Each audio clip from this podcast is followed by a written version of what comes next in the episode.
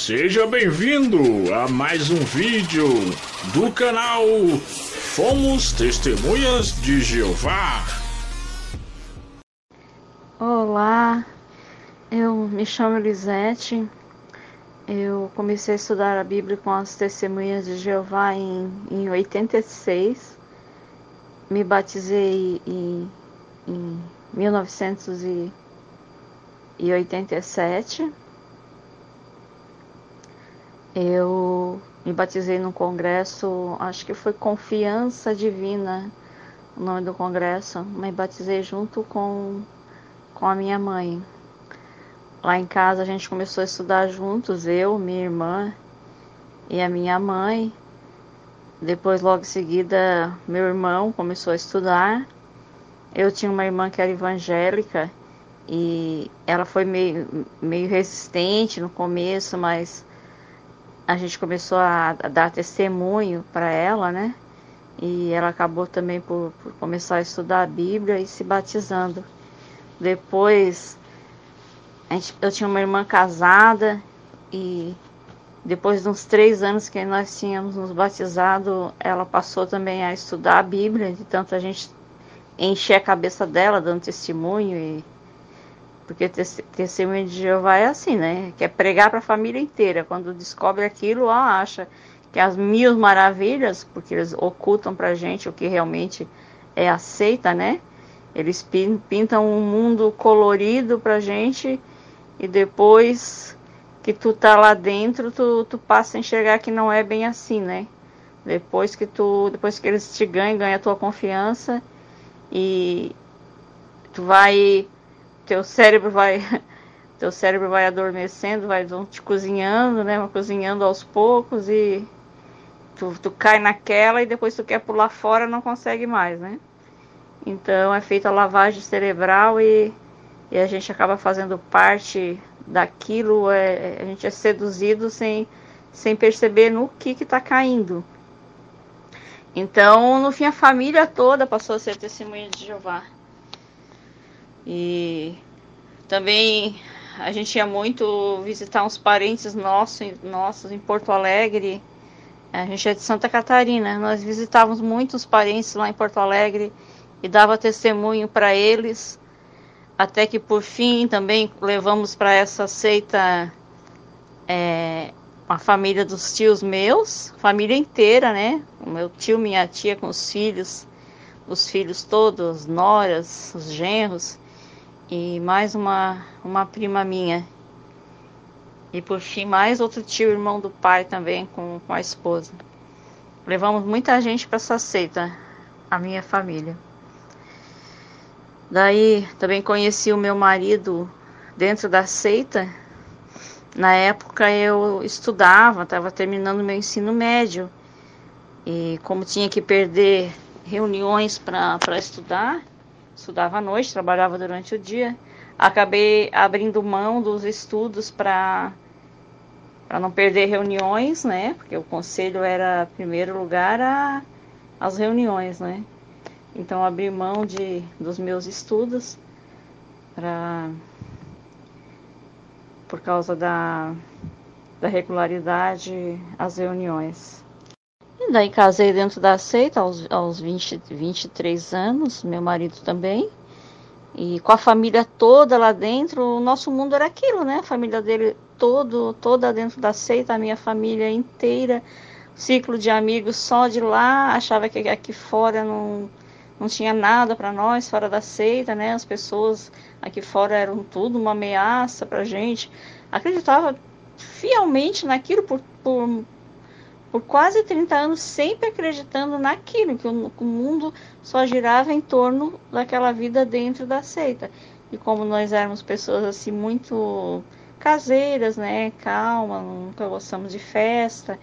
Então não foi uma vida assim, não posso dizer que tenha sido uma vida ruim para nós dentro da seita, né? Criamos os filhos lá dentro. Os filhos quando chegaram na adolescência não quiseram mais saber nós não sabíamos que eles eram tão revoltados até chegarem na adolescência. A minha filha falava muito que quando fosse de maior ia sair de casa. Nós nunca entendemos realmente o porquê disso. Depois, ela nunca quis dizer pra gente. Até que quando a gente saiu da seita, ela admitiu que ela queria sair de casa porque ela não aguentava aquela vida dentro da seita. E a revolta dela era com isso. Então, o meu filho também na adolescência também não quis mais saber da seita, né? Ah, nós, nós concordamos, mas dissemos que ele teria que então que continuar estudando a Bíblia. Ele não precisava mais ir reuniões, como ele não queria, mas a gente impôs, já que ele morava com a gente, dele continuar estudando a Bíblia. Assim ele continua estudando, mas ele nunca quis voltar a frequentar reuniões com a gente. Desde, mas também do tempo que ele, que ele resolveu abandonar a seita até nós sair, não foi um tempo muito longo, né? Então a nossa vida foi essa dentro da seita. Só que daí é, teve coisas assim, com, com o passar do tempo, teve coisas que a gente não, não quis abrir mão. Vamos supor, a gente, passou, a gente adquiriu uma casa na praia e quando chegava final de semana, quando a gente queria ir para casa da praia, nós íamos e pronto. Não se importava de perder a reunião ou perder o campo por causa da por causa desse lazer que a gente gostava, né? E começou a perseguição, né? Começaram a excluir a gente de recreações, é, não dá mais parte para a gente fazer, porque a gente começou a perder algumas reuniões domingo e campo, né? Começamos a raliar mais o campo. Daí começam, começaram a excluir a gente, assim, a começaram assim a não olhar mais com daquele jeito como olhavam pra gente, entendeu? E às vezes a gente estava lá na casa da praia, assim, é, tranquilo, assim, às vezes numa refeição, daí é, o, o ancião ligava perguntando sobre relatório, aquilo aí foi incomodando a gente. E a partir do momento que tu começa a perder algumas reuniões, tu começa a despertar daquela daquela lavagem cerebral, né? Tu começa a ir acordando, o teu cérebro, teu cérebro começa a ir reagindo, começa a reagir um pouco daquela sonolência que tu tava lá dentro, daquela, é, daquela doutrinação, daquela lavagem mesmo que o teu cérebro é, sofre lá dentro. Então a gente começou a, a despertar, a despertar, a ver que para que tanta cobrança, né? Relatórios, assim, eu, eu, eu, às vezes conversava, meu Deus, para que um relatório? Por que eles têm que ter os dados da gente num, num papel, quantas horas tu fez? Sabe o que a gente tem que fazer a Deus? Para Deus não tem que ser de coração, por que, que tu tem que é, ter uma. Tu tem que ser julgado através das horas do, do, do, do relatório que tu faz, eles ficam te controlando, isso é um controle, né? A pessoa vai despertando. Então a gente foi despertando assim, num, foi numa época assim que meu filho já tinha saído, a minha filha já estava questionando algumas coisas, que também já estava próxima da adolescência, né? E ela não queria mais ir às reuniões, meu marido forçava, eu não queria que ele forçasse ela a, a ir às reuniões, mas ele forçava, e ela foi ficando revoltada. E e coincidiu também que nessa época que eu estava num grupo de, de, testemunhas de Jeová mesmo no, no Face e, um, e tinha um dissidente ali no grupo que postou um vídeo do, do Paulo Sávio nos comentários ali. E, e eu por curiosidade fui cliquei no vídeo e assisti aquele vídeo e eu vi que tinha um fundo de verdade, né? E eu fiquei com sede de saber mais. Aí comecei a assistir vários vídeos do Paulo Sávio, entrei em contato com ele, né? Falei tudo que eu estava passando. Ele, ele disse que, que é assim mesmo, né? Que eu, que eu ia ficar bem confusa, que, que era para mim devagar. Daí, mas eu tava com sede de querer saber muito mais coisas. Ele me mandou um material por e-mail, eu li todo, todo aquele material que, que ele me mandou e eu vi que tudo aquilo ali era verdade. Ele, ele passou pelo que eu passei também, né? Quando ele descobriu, ele já não conseguia parar mais lá dentro da, das reuniões. Quando ele ficou sabendo, ele sentia até ânsia de vômito, né? Então, não, daí, daí passei por, pela, pelo esse dilema de conto ou não conto para o meu marido. Como será que ele vai reagir quando ele souber dessas coisas? Eu já sabia que ele estava descontente, assim, a gente, nós nunca fomos, assim, aquela testemunha de Jeová bitolado, bitolado, que queria, que concordava com tudo. Nós tinha já nossas, nossos questionamentos.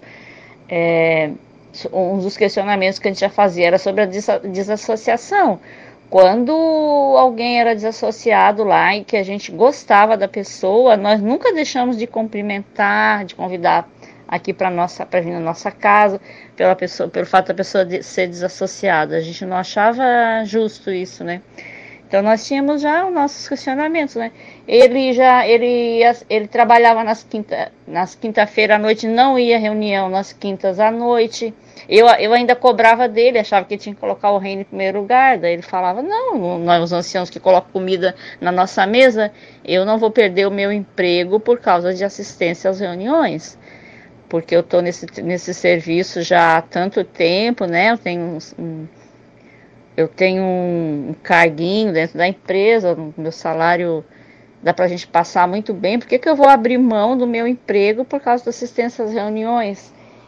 E depois, daí perdi a reunião quinta e domingo, depois, daí quando a, gente, quando a gente passou até a casa da praia, a gente já perdia as reuniões domingo, perdia duas, duas reuniões por mês, às vezes uma reunião por mês. Então, é, é, já, ele já tinha os questionamentos dele, mas eu achava assim que é, questionar, duvidar que aquilo lá fosse a verdade, eu achava que ele jamais iria duvidar. Então eu tinha muito medo de falar para ele. Eu não dormia mais, eu ficava só pesquisando dia e noite, assistindo vídeos do Osmanito também, até do próprio Edson Reis na época. Até que eu resolvi falar para ele, mostrei para ele o vídeo do Paulo Sávio e ele ele ficou uns três dias assim, meio confuso, meio assim, não, não querendo aceitar muito. Assim, se tu, se tu não quer é, aceitar isso, se tu acha que aquilo lá é verdade, que isso aqui é, é só coisa que estão querendo botar na nossa cabeça, tu fala agora. Tu fala agora que eu paro, a gente continua indo lá, faz, faz conta que nada aconteceu mas eu com o coração na mão, né? Daí ele falou: não, não, não quero mais, não quero mais. E daí, como é que vai ficar, né? Ele pensou: nossa família, vamos ter que contar. Então, assim a gente fez. A gente, a gente parou de reuniões, falamos tudo que descobrimos para nossa família, a nossa família, as nossas famílias, como já era de esperar, falaram para os anciãos. Não aceitaram nada do que a gente falou, eu só consegui tirar uma irmã minha. E eles falaram para os anciãos, os anciãos começaram a perseguir, perseguir, perseguir a gente, queriam vir aqui, nós dissemos que não, que nós não queríamos receber eles. A gente simplesmente só, só não queria continuar mais ir, porque não acreditava mais naquilo, mas não queria receber eles.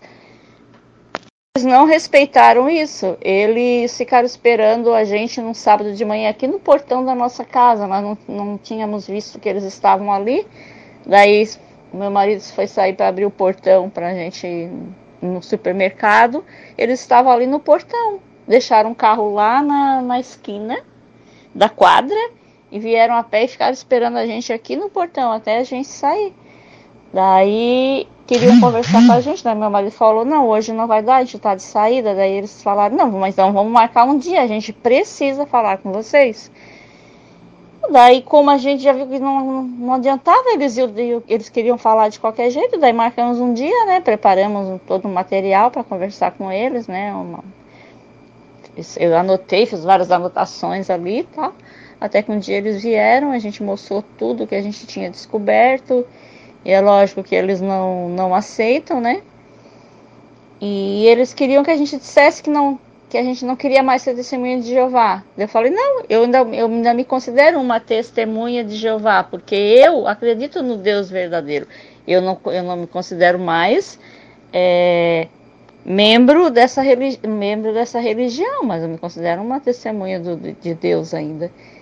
Porque eu ainda acredito em Deus, acredito na palavra dele, já aceitei Jesus como meu salvador, eu só não acredito mais nessa religião.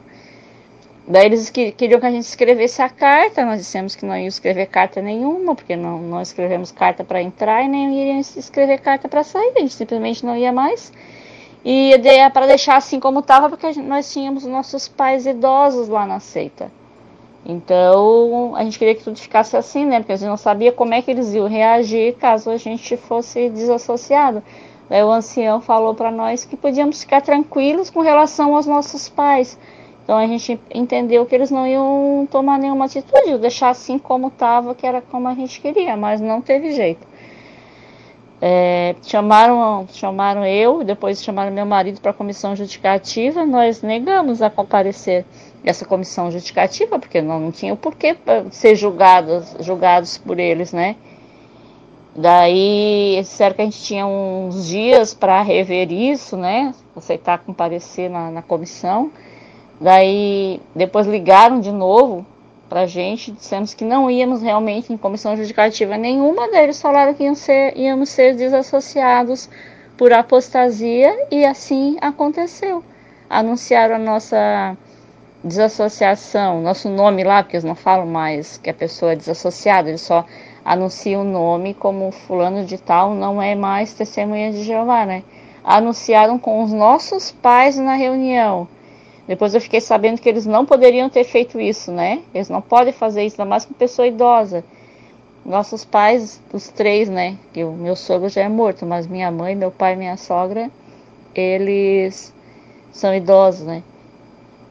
Estavam na reunião, daí quando anunciaram, o pai e a mãe não sabiam, eles passaram mal, saíram, né? Saíram da reunião, os anciãos foram atrás deles, pediram desculpa, mandaram eles voltar, consolaram eles, foi foi isso que aconteceu.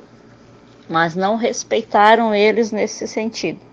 Só que, é, graças a, ao meu bom Deus, graças a Jesus, que meus pais e, os, e, a mãe do meu marido conversam com a gente como se nada tivesse acontecido. Conversa, trata a gente igual. Então, é porque também eles precisam muito da gente por serem idosos, né? Então eles tratam a gente normalmente, meu, meus irmãos também conversam comigo, não tanto quanto os nossos pais, mas conversam com a gente. E estamos muito bem agora, muito bem. Até quando a gente saiu dessa seita, a minha sogra falou que as coisas iam começar a dar tudo errado na nossa vida, porque a gente tinha abandonado a Jeová. Eu acho que se foi uma praga que ela rogou, teve efeito contrário, porque a nossa vida nunca teve tão tão boa, tão assim, tão para frente, tão abençoada como como tá agora, desde quando a gente se libertou da seita. Eu queria falar para todas as pessoas que ainda estão na torre, que estão receosas de de sair da organização, não, não tenham medo de sair, não se sintam culpados, não acham que vão, que vão estar perdendo alguma coisa. Existe um mundo maravilhoso fora da torre que, que, vocês, que vocês podem conhecer, novas amizades. Existem muitas pessoas do bem, pessoas maravilhosas fora dessa organização, pessoas que, que têm amor ao seu próximo, que gostam de ajudar, pessoas que são amigas, sinceras, que não ficam julgando a gente qualquer atitude, cuidando da nossa vida. É lógico que vai de cada um. Assim, a, a, gente, a gente tem que saber escolher as nossas amizades, tanto dentro, não é só fora da torre. Dentro da torre também era necessário saber escolher as amizades. Não, não, não vamos atrás daquela conversa que eles ficavam dizendo pra gente que, ah, se se, se a pessoa não é testemunha de Jeová, então falta tudo na pessoa, que a pessoa só é do bem se ela for testemunha de Jeová. Essa é a maior mentira que contaram pra gente. Tem muita gente boa que não é testemunha de Jeová e tem muita gente lá dentro que também não, não, não serve para ti, não, não, não serve como companhia, como amizade, porque são umas pessoas que tem muitas pessoas que também estão lá, mas têm os seus defeitos, que, que são invejosas, que são egoístas, que, que não não estão querendo te ver, não estão querendo ver o teu bem, não estão querendo te ver prosperar. Então, gente de, de má índole tem em todos os lugares. Não quer dizer que só quem está dentro da organização é bom e que quem está fora são tudo ruins. Não, porque eu fiz mara amizades maravilhosas aqui fora e agora eu tenho uma vida assim que eu vivo para mim, para minha família, não mais para agradar aqueles líderes religiosos, né? Agradar o corpo governante, porque quando o corpo governante fala que a gente está fazendo as coisas para Jeová, essa é uma, é uma desonestidade intelectual deles, porque a gente não está fazendo para Jeová, na verdade a gente está fazendo para o corpo governante. A gente está seguindo os mandamentos deles, doutrinas de homens. Então, aqui fora da organização, a gente pode ser muito feliz, sem medo, sem culpa. A gente pode levar uma vida digna, a gente pode voltar a estudar como eu. Voltei a estudar. Eu tinha um sonho de fazer a faculdade. Quando eu estava lá, não tinha como eu fazer uma faculdade, né? Ainda de não ser incentivado, não sobrava tempo. Agora eu estou fazendo uma faculdade. Meus filhos todos estão fazendo faculdade. E então a vida está muito boa. A gente nunca teve tanta paz como a gente está tendo agora, tanta união dentro da, da, nossa família, né? E então não, não, não fiquem com medo, não fiquem com medo de, de abandonar, achar que aqui fora não, não tem nada de bom para vocês, porque tem, tem, tem muitas amizades novas para vocês, para vocês fazerem. É, muitas coisas novas, né, que, que a gente pode usufruir, ler livros, que lá só podia ler aquelas publicações da organização. Não, aqui você pode ler vários livros, você pode aumentar o seu conhecimento, você pode fazer viagens, você vai viver pra, a vida para você. Não vai viver mais para servir é, para servir homens, né, que, que, que querem pensar por você, querem decidir tudo por você. Não, você vai to tomar as rédeas da sua própria vida. Inscreva-se no canal, deixe o seu like, compartilhe o vídeo, faça a sua parte para ajudar outros.